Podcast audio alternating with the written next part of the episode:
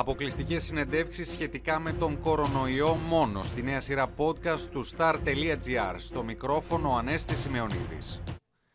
Μεγάλες αλλαγές έχει φέρει στη ζωή μας ο κορονοϊός, ο οποίος σύμφωνα με τα αποτελέσματα τριών μεγάλων πανελλαδικών ερευνών της κοινής γνώμης από την εταιρεία Προράτα, έχει επηρεάσει τη συμπεριφορά και τη στάση των Ελλήνων.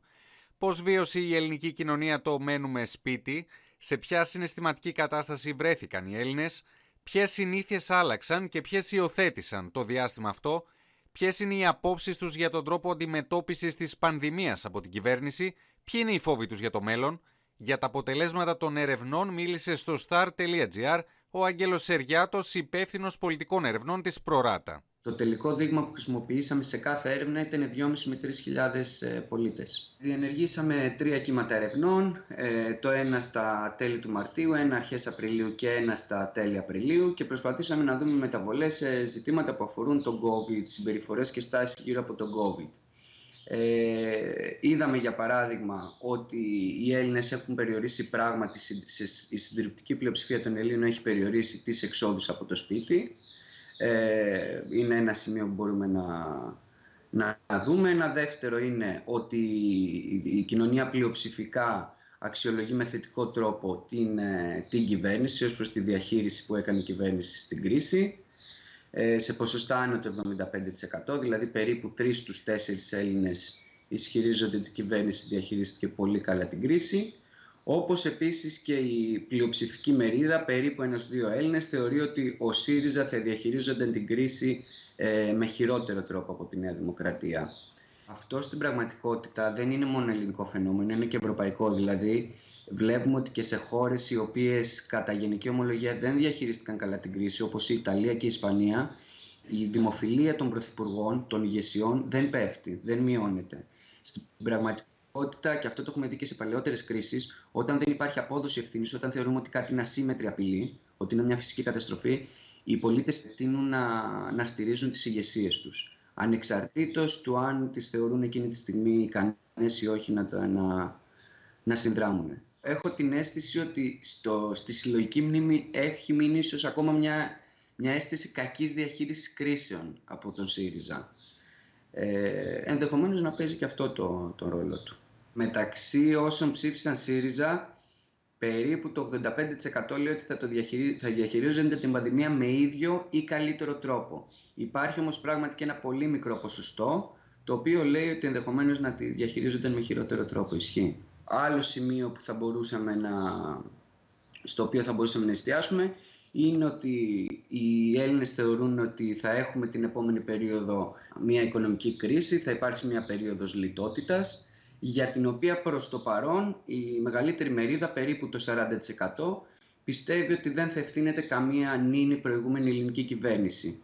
Ωστόσο βλέπουμε ότι από τις αρχές Απριλίου έως και τα μέσα Απριλίου ε, η απάντηση ότι μια κυβέρνηση της Νέας Δημοκρατίας θα ευθύνεται για μια ενδεχόμενη κρίση έχει αυξητική τάση. Δηλαδή η συγκεκριμένη απάντηση από το 21% έφτασε στο 28% και στις μετρήσεις που κάνουμε τώρα αυξάνεται σταδιακά λίγο περισσότερο. Ε, που σημαίνει ότι ενδεχομένως ε, περνώντας από τη φάση αξιολόγησης της, της διαχείρισης της πανδημίας σε μια φάση αξιολόγησης της διαχείρισης των συνεπειών της στην οικονομία και την απασχόληση ε, ο κόσμος αρχίζει και, και κάνει αυτό που λέμε blame attribution, ότι αποδίδει ευθύνη σε κάποιον πράγματι για τη διαχείριση της οικονομίας.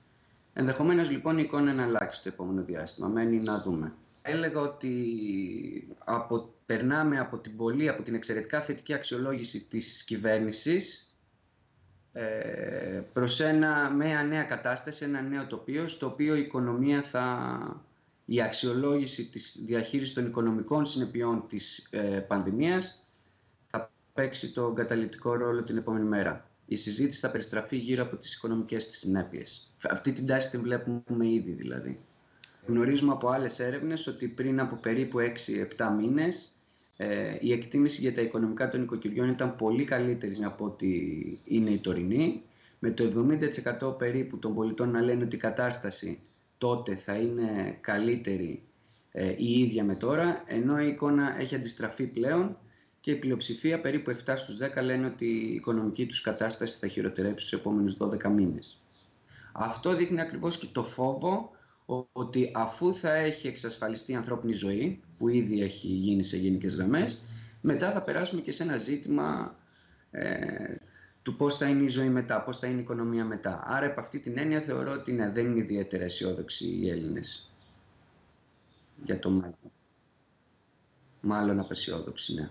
Όχι, δεν, δεν έχω την αίσθηση, δηλαδή το, και από αυτή την έρευνα και από υπόλοιπες, δεν υπάρχει ούτε βούληση για εκλογές από την πλειοψηφία του κόσμου και θεωρώ ότι αυτή η συζήτηση, αν και τυχόν ξεκινήσει, θα, θα αφορά σίγουρα τέλος καλοκαιριού και μετά. Ρωτήσαμε τον κόσμο αν θεωρεί, να δούμε έτσι και λίγο θεωρίες συνωμοσίες, αν θεωρεί ότι ο ιός κατασκευάστηκε σε εργαστήρια ή μεταφέρθηκε στον άνθρωπο τυχαία.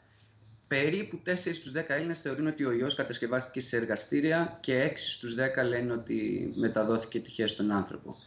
Ε, μία παρένθεση εδώ πέρα, η, η άποψη ότι, μετα, ότι κατασκευάστηκε σε εργαστήρια είναι πιο δημοφιλής μεταξύ όσων ε, ε, τοποθετούν τους εαυτούς τους στα, στα άκρα δεξιά του πολιτικού φάσματος. Στους ακροαριστερούς η πλειοψηφία, το 57% λέει ότι μεταφέρθηκε τυχαία, ε, το κέντρο είναι περίπου μοιρασμένο, ε, όπως και οι άνθρωποι που τοποθετούνται στα, στο κέντρο και τα, στα κεντροδεξιά του πολιτικού φάσματος, με μόνη εξαίρεση στους ακροδεξιούς. Για εκκλησία έχουμε ε, ρωτήσαμε, ας πούμε, ποιος φέρει τη μεγαλύτερη ευθύνη για την, μια ενδεχόμενη μη τήρηση των περιοριστικών μέτρων σε χώρους λατρείας. Το 35% μας είπε ο κλήρος, το 22% μας είπε οι πιστοί, οι ίδιοι, το 19% η κυβέρνηση και το 22% ε, κανείς, γιατί σε γενικές γραμμές τηρούνται, λέει, τα μέτρα. Επίσης, η συντριπτική πλειοψηφία των πολιτών συμφωνεί με τα περιοριστικά μέτρα σε χώρους λατρείας, όπως οι εκκλησίες.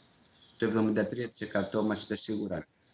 Ε, σίγουρα συμφωνεί με τα περιοριστικά μέτρα σε χώρους λατρείας το 85% των πολιτών. Οι άνθρωποι που διαφωνούν με τα περιοριστικά μέτρα σε χώρους λατρείας είναι περίπου το 14% των πολιτών.